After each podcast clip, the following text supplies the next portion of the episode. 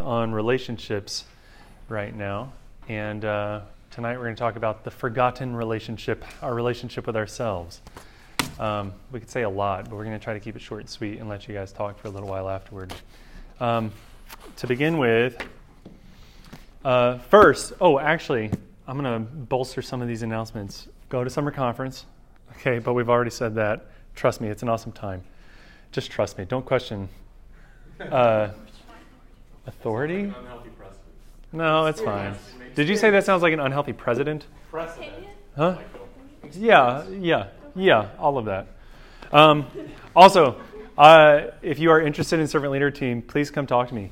Uh, essentially what you guys do, and thank you for your recommendation, Gideon, um, you get the chance to be a part of what actually goes on in R U F uh, with planning different events and things like that, but also you get to spend time with me. Uh, a little bit more time, maybe, than you would normally get. Thank you. Yes, someone thinks that that's a good thing. Um, yeah, yeah. Um, so, and I would love to spend time with all of you more. Um, we get to talk more about a lot of the stuff that we talk about here at Large Group, but um, other things as well, and uh, discuss with a team and grow with a team the faith and, and grow in our faith. So please let me know if you want to talk about that. Uh, let's pray, and then we'll open our Bibles to John nine, uh, if you have a Bible. Or if not, don't worry about it. Or you can look it up on your phone or any of the... You, you all have it memorized. Yeah, I'm sure. Okay, let's pray. Heavenly Father, thank you for your word and for the time to be together here tonight. We pray that by your Holy Spirit you would minister your Son, Jesus, to us. That you would give us his presence. That you would help us to know ourselves better. That you would teach us to know ourselves better. And you would teach us uh, how to relate to ourselves and how to ultimately relate to you uh, more wholeheartedly because of that. And in the name of Jesus, we pray. Amen. Okay, John chapter nine.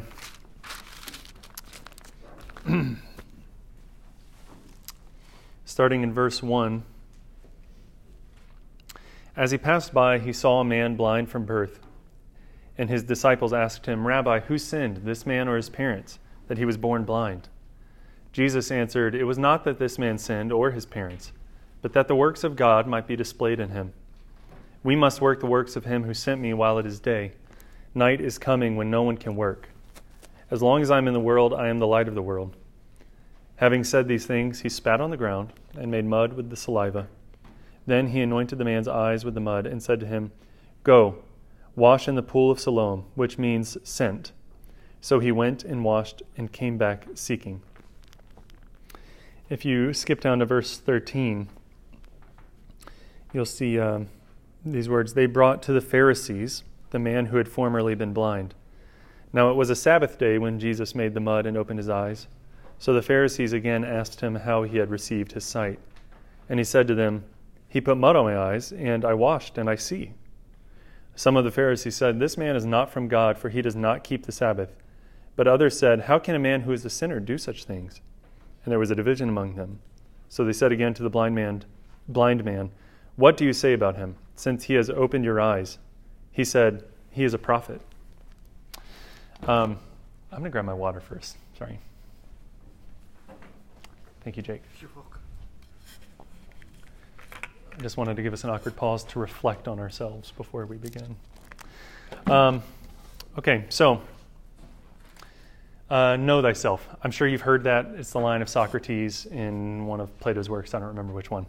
Uh, you've probably heard it before. I don't know exactly what interpretation you've heard of it. Sometimes people give others flack for saying that, maybe especially in Christian circles. I'm not really here to debate what it means or whatever, but I am here to tell you that actually the scriptures give us really good reason to know ourselves. And they talk about it frequently, actually. Uh, the Proverbs teach us to consider our ways in many places. That's kind of the language of the Proverbs, to consider our ways. Proverbs twenty-seven, verse nineteen, teaches us to reflect on our actions and our persons when it says, "As in water, face reflects face, so the heart of man reflects man." There's a rich history of uh, Christian self-contemplation. uh, Augustine of Hippo, who is about as famous as it gets in the Christian church, uh, lived a long time ago, and he wrote a whole book about his life in which essentially he contemplates his inner person, his motives and desires and actions and thoughts. And he contemplates specifically who he was and is before God. And he did that before any existentialist philosophers told him to do so, before anybody told him to take responsibility and leap into the void and uh, all the other stuff that comes with that. Uh, I think the history of Christian self-contemplation and self-knowledge is summed up really well in John Calvin's opening words for the Institutes of the Christian Religion, in which he says, "Nearly all the wisdom we possess, that is to say, true and sound wisdom, consists of two parts, the knowledge of God and of ourselves."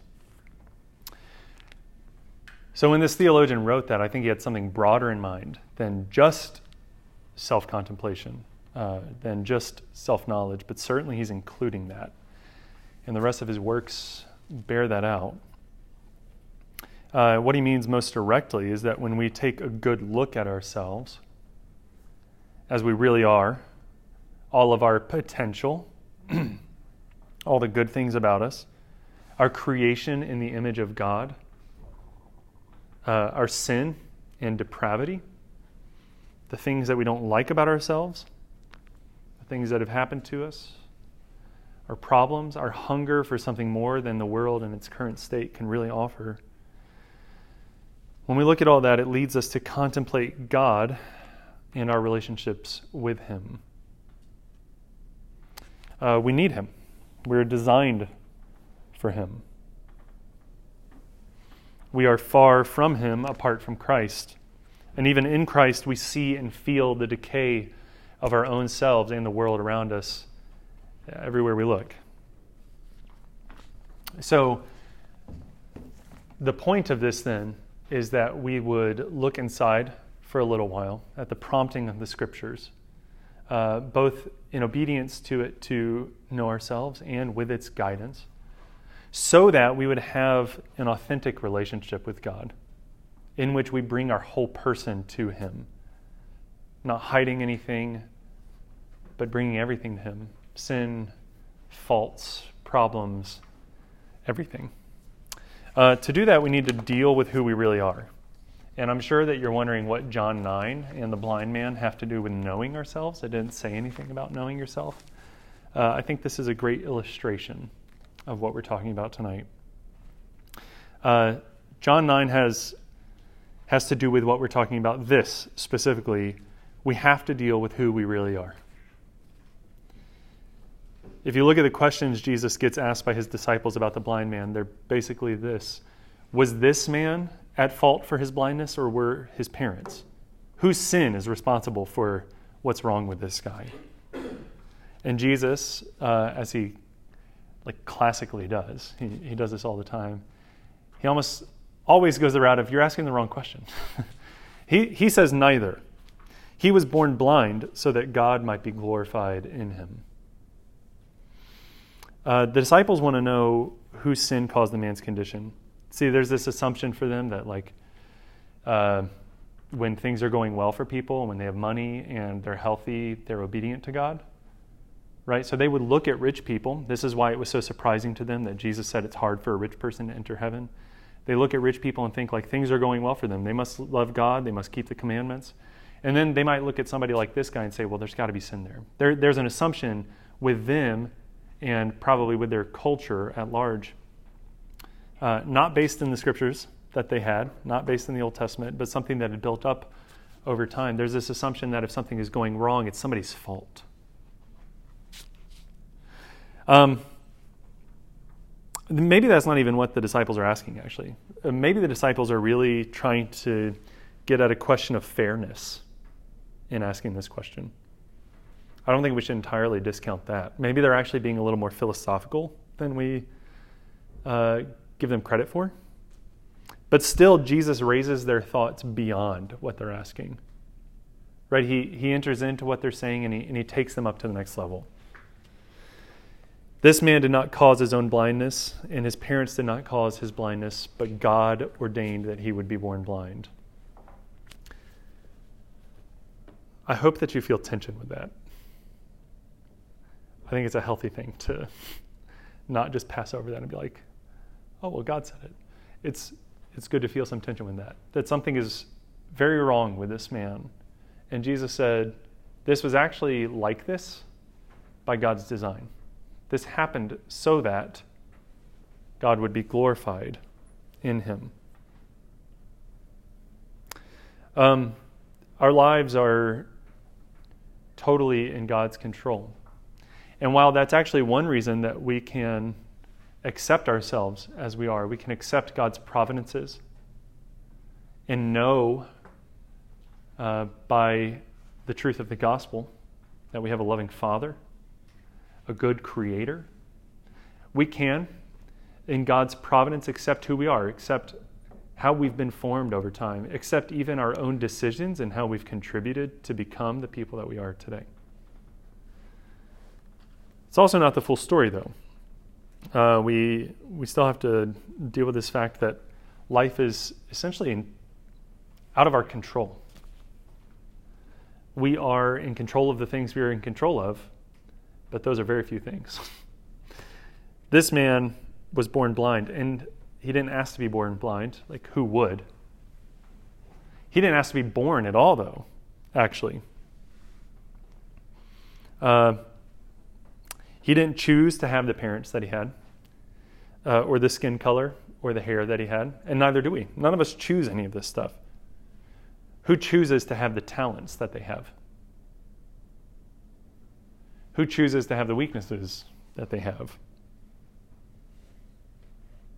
The man born blind had no say in being born blind, and he didn't get to choose many of the things that we also don't get to choose. Um, there's a tension here that, that God ordained all of this for his own glory. We should feel that. Um, and yet again, I think there is this point that we can take hope in this, that Jesus said it was done for God's glory. Now, I'm going to give this, but we're going to come back to talking about something else later that I think is uh, should should take even primacy over, over the sovereignty of God as we consider God's control in all the universe, in all of history. We can take some comfort in this, that he has a plan, that this wasn't willy-nilly. The guy wasn't born blind randomly, and it wasn't just some sort of judgment on him for something he hadn't done yet or something somebody else had done. This was according to God's plan. And it can begin to make sense. Our story can begin to fit into God's story. It can begin to have a context. It can begin to have a satisfying whole. When we see that God is in control and when we see his glory. When we get a glimpse of God's glory, a glimpse of who he is, when we look at Jesus, the kind Savior who was willing to give himself for people like us, the one who went around and commanded nature and cast out demons, I think we begin to get some sort of idea of the fact that, like, oh, this is actually, this is more important than the things that happen in my life.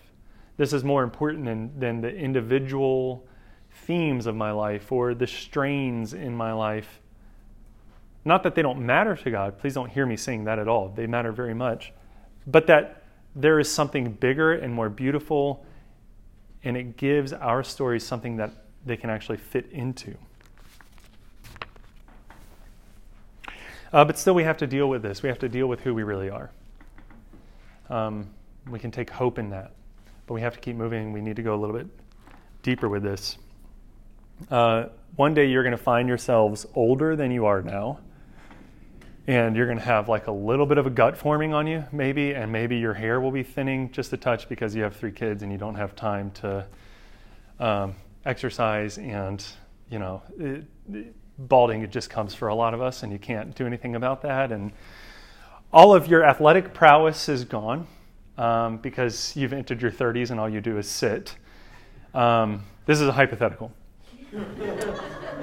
uh, But you're going to find yourself in a position where you have lived a lot of your life and a lot of things have happened to you that you can't control. And your own body is changing, and the circumstances you find yourself in are largely out of control, and they are largely a mixture of the choices you have made. And you can't go back and change those. You can, you can move from here now, from wherever you are, but you're going to find yourself in a place where the past is unchangeable, and the past is what has formed you. And past you has formed you. Uh, I love the way the Avett Brothers say this in one of their songs. They said, "I knew a woman who said, 'Oh, if I could only just turn back the clock when I was still scared and my hair was still dark and my hands were clean. But now all my choices are spent. And the men that I knew, they don't know what I meant. And Cupid's arrow is backwards and bent when it's flying for me.'" We find ourselves in a... I know it's really depressing. Um, we find ourselves in a place, though, where our choices can't be changed. And we can't do anything about what people have done to us or how they've reacted to us. Relationships are not going to go the way that we always want them to. And all of this is going to form who we are over time. This all kind of accumulates into who we become and our reactions to it and our choices in this, in this complicated sphere of God's sovereignty where He is directing our lives. This is all going into who we are. We all have to deal with this. Right now, you have to deal with the decisions you made yesterday and the decisions you made a year ago and the decisions you made three years ago and beyond, right? And you're dealing with who your parents are and who your family is. There's a lot going on. And God has ordained for all of us to be born into these circumstances and families that we didn't ask for. Uh, one of the easiest and, and maybe most lighthearted ways to point this out, I've kind of already done this, with that hypothetical situation, um, is sports. Right, if you're five foot five and one hundred thirty pounds, you are not going to be a center in the N F L. It will not happen. And I'm not saying this to hurt anybody's feelings here. It's just reality, right? You're destined for something else. And I hope it's great, but it's not the N F L. Uh, and even if somehow you could surgically be changed to be six foot five and three hundred pounds, right? Like you got the Captain America drug or something. You would never be able to escape the fact that your early life had been lived in a very different way. I hope you all grow to have happy lives and families and friends, but you'll never be able to change what your family was growing up, good or bad. And none of us can escape the fact that we live in a fallen world, like this blind man. All of us are suffering under the curse of sin, and we can't escape that. We can't just choose our way out of brokenness. So there are many things uh, we can't change about ourselves. But that's not all bad. Uh, maybe in a way we've painted that in kind of like a, it looks like a dire situation, but that's not all bad. Up to this point, we've been talking about who we are right now, but I want to talk some too about our design. This is really important to knowing ourselves. And actually, this was really important to that quote I read earlier about uh, the true and sound wisdom that we have being in knowing ourselves. We have to go back to our design. In the beginning, God created the heavens and the earth, and then He moved on to create man and woman, and He made us really good. Y'all are incredible. Sometimes we forget that. You're made in the image of God, and you are amazing. And your bodies are good, and your souls have been made to reflect Him and to be in communion with Him. You are intelligent and strong. There is so much amazing about human beings. Uh, people are many things. That's good, actually. And, and, and we need to recognize that. When we talk about all the things that are wrong with us, Uh, or we think about the things that are wrong with us, we have to remember that that's not the whole story. You have to remember how to define uh, what is wrong with you and how to define what is right with you, what is good. God is, has made you according to a certain pattern, after his image, good. And sin and the effects of sin are what's wrong with you and what's wrong with me. But that doesn't mean that everything about us is wrong. And it means that not everything about us is right. Uh, when our bodies don't work according to God's design, that's an effect of sin. That's something worth being discontented with. That's something worth recognizing that we, along with all creation, groan and wait for Christ's second coming. We hope for healing, like this man in John nine who is born blind. Not because of his sin or because of anybody else's, but because in God's plan, that's how his story played out. But then there is also sin itself. When we lie, when we hurt others, when we cheat or steal, or when we're jealous, or when we commit idolatry and try to get what we can only get from God, from people or things. That's something that's wrong with us in a different kind of way. Uh, that's something we need to, to change or to be changed. Something we need forgiveness for. But sin and sin's effects on us are wrong because they're not what God designed us to be.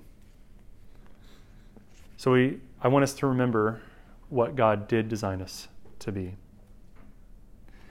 Uh, even in our present state, right now, you look how God designed you to look. You sound how God designed you to sound. You have the voice he gave you.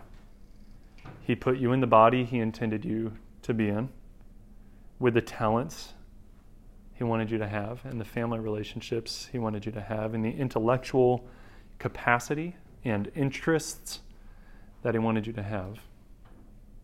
He created you limited so that you need sleep and food, and you can only be in one place at a time. Uh, Maybe those several things are some of the things, especially you guys, tend to think are bugs, and they're actually features.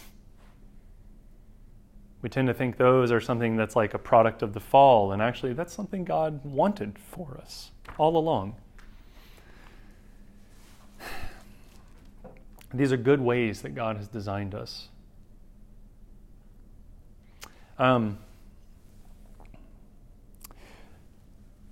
I was reading an article uh, several weeks ago called Is Instagram Giving You Porn Face? And it was an interesting article. And in it, it's it's largely about beauty and the makeup culture of Instagram. I'm not really familiar with that, but um, yeah, believe it or not. Uh, someone in that article, though, quotes this uh, in, in a sort of defense of a moderate use of makeup. I'm not trying to make statements about makeup necessarily so much as about the emphasis we place on beauty. And she says this, "I'm not down on caring about your looks. Beauty gives you a head start. It makes people pay attention. It's important, but it is a state of mind, not a prescription from a tutorial. Using makeup and fashion to express who you are in a way that's true to you is a means to communicate your identity and find your tribe. It'll help you find like-minded people who will propel you in life. That is using beauty in an empowering way." Um, that sounds great, I think. But we have to step back and look at it, I think, from a, a bigger point of view. Uh, there is a problem with that. And it's this, that you don't need to look any different than you are. There are so many things, there are so many features of us that we try to change. It's not just that we do this with our faces or whatever. Again, pl- please don't think I'm like making some sort of attack on beauty products. But it's that we try to change who we are. We try to change the good things about ourselves often. We try to change the features. Our focus so often moves away from what's actually wrong, sin and the effects of sin, onto things that are good, things that God has designed us to be. We do it with all sorts of things, right? We try to go on four hours of sleep and Um, no offense to anybody, have like eight minors along with our two majors or something, right? And we we just, we try to fill every waking moment of our days, and we try to act a certain way in certain groups, and in some ways that's fitting and it's natural, but also we don't have to change who we are. There are so many good things about God's design for us. Um, okay, so anyway, we need to reflect on who we are and what we are. Uh, and we need to recognize what is good in us, what God has created in us, and recognize what is wrong with us. Um, so on a practical note, how do we learn ourselves? How do we do this in a healthy way? Uh, well, examine yourself. It takes time to learn to do this in a in a healthy way. Uh, it it actually is kind of a skill, and it's a skill that takes time to build and to understand. But we can begin by simply uh, taking a look in and, and taking time to think about who we are, what our interests are, what our gifts are, what our weaknesses are. Proverbs twenty-seven nineteen, as we read earlier, says, "As in water, face reflects face, so the heart of man reflects man." Um, that's man, like humankind. Uh, this applies to everybody. When we look in, when we look into our desires, our motives, we find who we really are. Matthew twelve records Jesus saying, "Out of the abundance of the heart, the mouth speaks." And Mark seven says, "There is nothing outside a person that by going into him can defile him, but the things that come out of a person are what defile him." So the idea here is that we can look at certain things about ourselves. We can look not only at our feelings and interests and motivations, but we also can look at what our actions reveal about us, what our words reveal about us. Jesus says they come from the heart. Well, what in the heart are they coming from? When we find ourselves doing things we don't want to be doing, it's always a good idea to ask, why am I doing this? Where is this coming from in my heart? Am I trying to satisfy something? Am I afraid of something? There are plenty of other good questions I can't think of right now. Um, but where is this coming from in my heart? This is a great way to learn yourself. Jesus says this reveals who we really are. Um, another way to do this, interestingly, is not entirely going inside of yourself and seeking the answers in yourself, or just finding any experience you can to look inside. One way we can do this is actually to practice what we've been talking about all semester in relationships, to practice community. Listen to others. Ask others what they observe about you.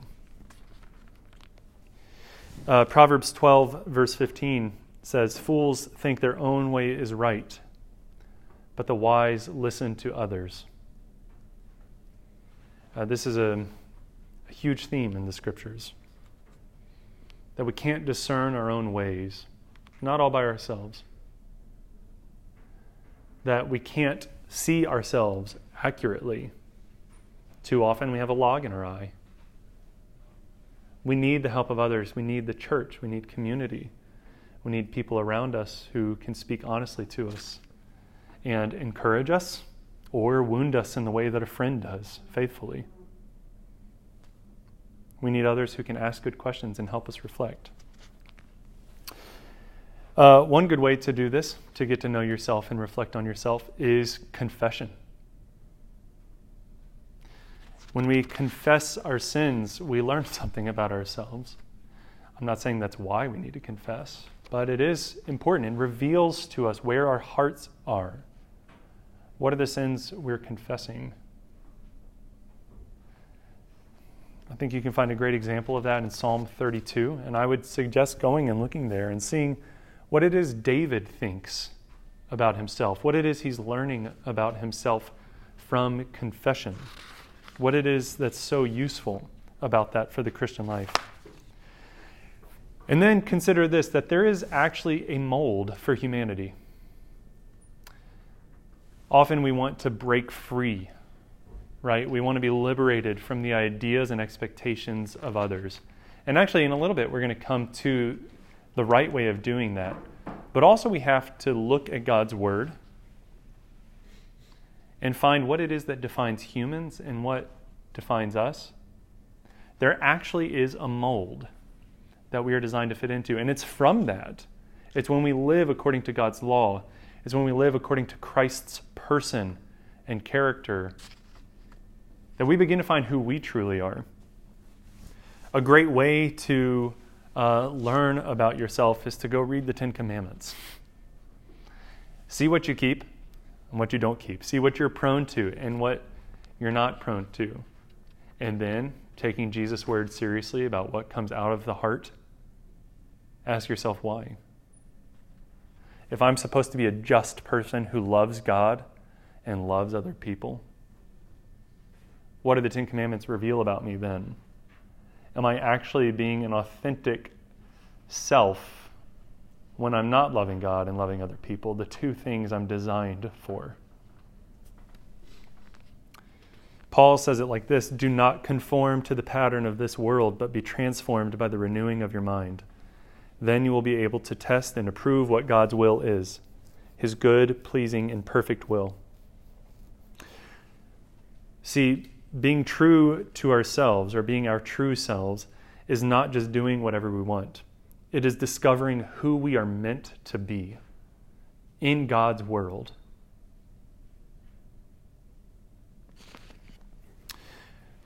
So, you will discover who you are meant to be as you consider these things, as you listen to others, and as you do all this.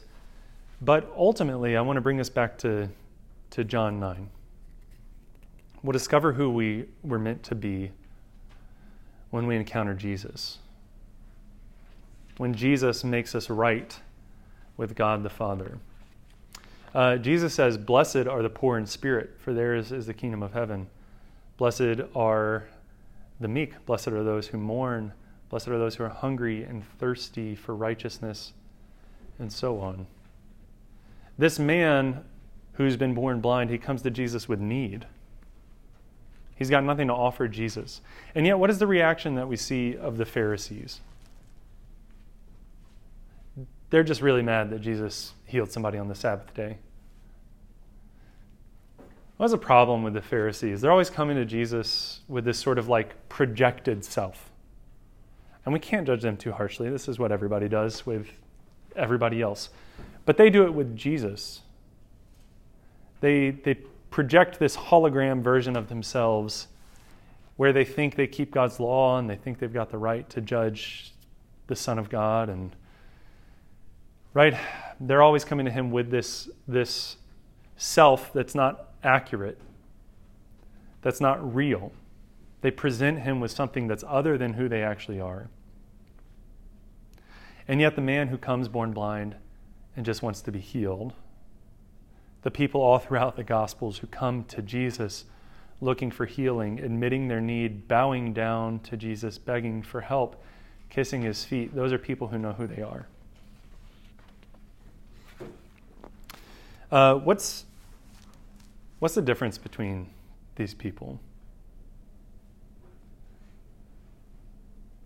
What's the difference between people who are authentically themselves now and have an authentic relationship with Jesus and people who can't stand themselves and don't want to let anybody else in and don't want a real relationship with God? Ultimately, it's this. It's, it's whether or not we've caught a sight of who Jesus really is. See, the gospel has this amazing ability to free us to be ourselves. We've talked about the constraints of God's law and how people are made to fit into uh, some sort of mold. But as C S Lewis says, the inside is much bigger than the outside. Often we look at a mold or a pattern or some expectation that religions have for us or communities have for us or institutions have for us, and we think that's so restricting. No one could be themselves there. And yet it's almost exactly the opposite in God's economy. that to be made right with God is to be made free to live according to his ways, and to find out that his ways are actually not restrictive, they're life-giving.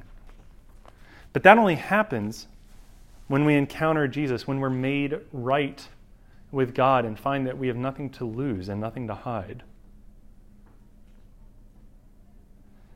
Jesus gives this little foretaste of the future when he heals this man. That's what many of his miracles are. They're this sort of like inbreaking of the future. The future when all things will be made right. When sin will be no more, and sadness and blindness will be no more. And he gives this little, this little foretaste of the future. And we have that to hope in as we face things like the effects of sin. But Jesus made that possible by going to the cross for us. He made that possible by justifying us, making us right with God, giving us all of his own righteousness. See, when we know that we've been made right with God on somebody else's account, when, when we have the righteousness of someone else, and we don't have to produce our own, and we don't have to fake it, that's when we're actually freed up to take a good look inside and examine our actions and not be afraid to listen to what others have to say to us and admit the worst things about ourselves. To say, yeah, I'm actually a lot worse than I thought I was. And I don't have to be scared to admit that because I know that God loves me a lot more than I thought he did.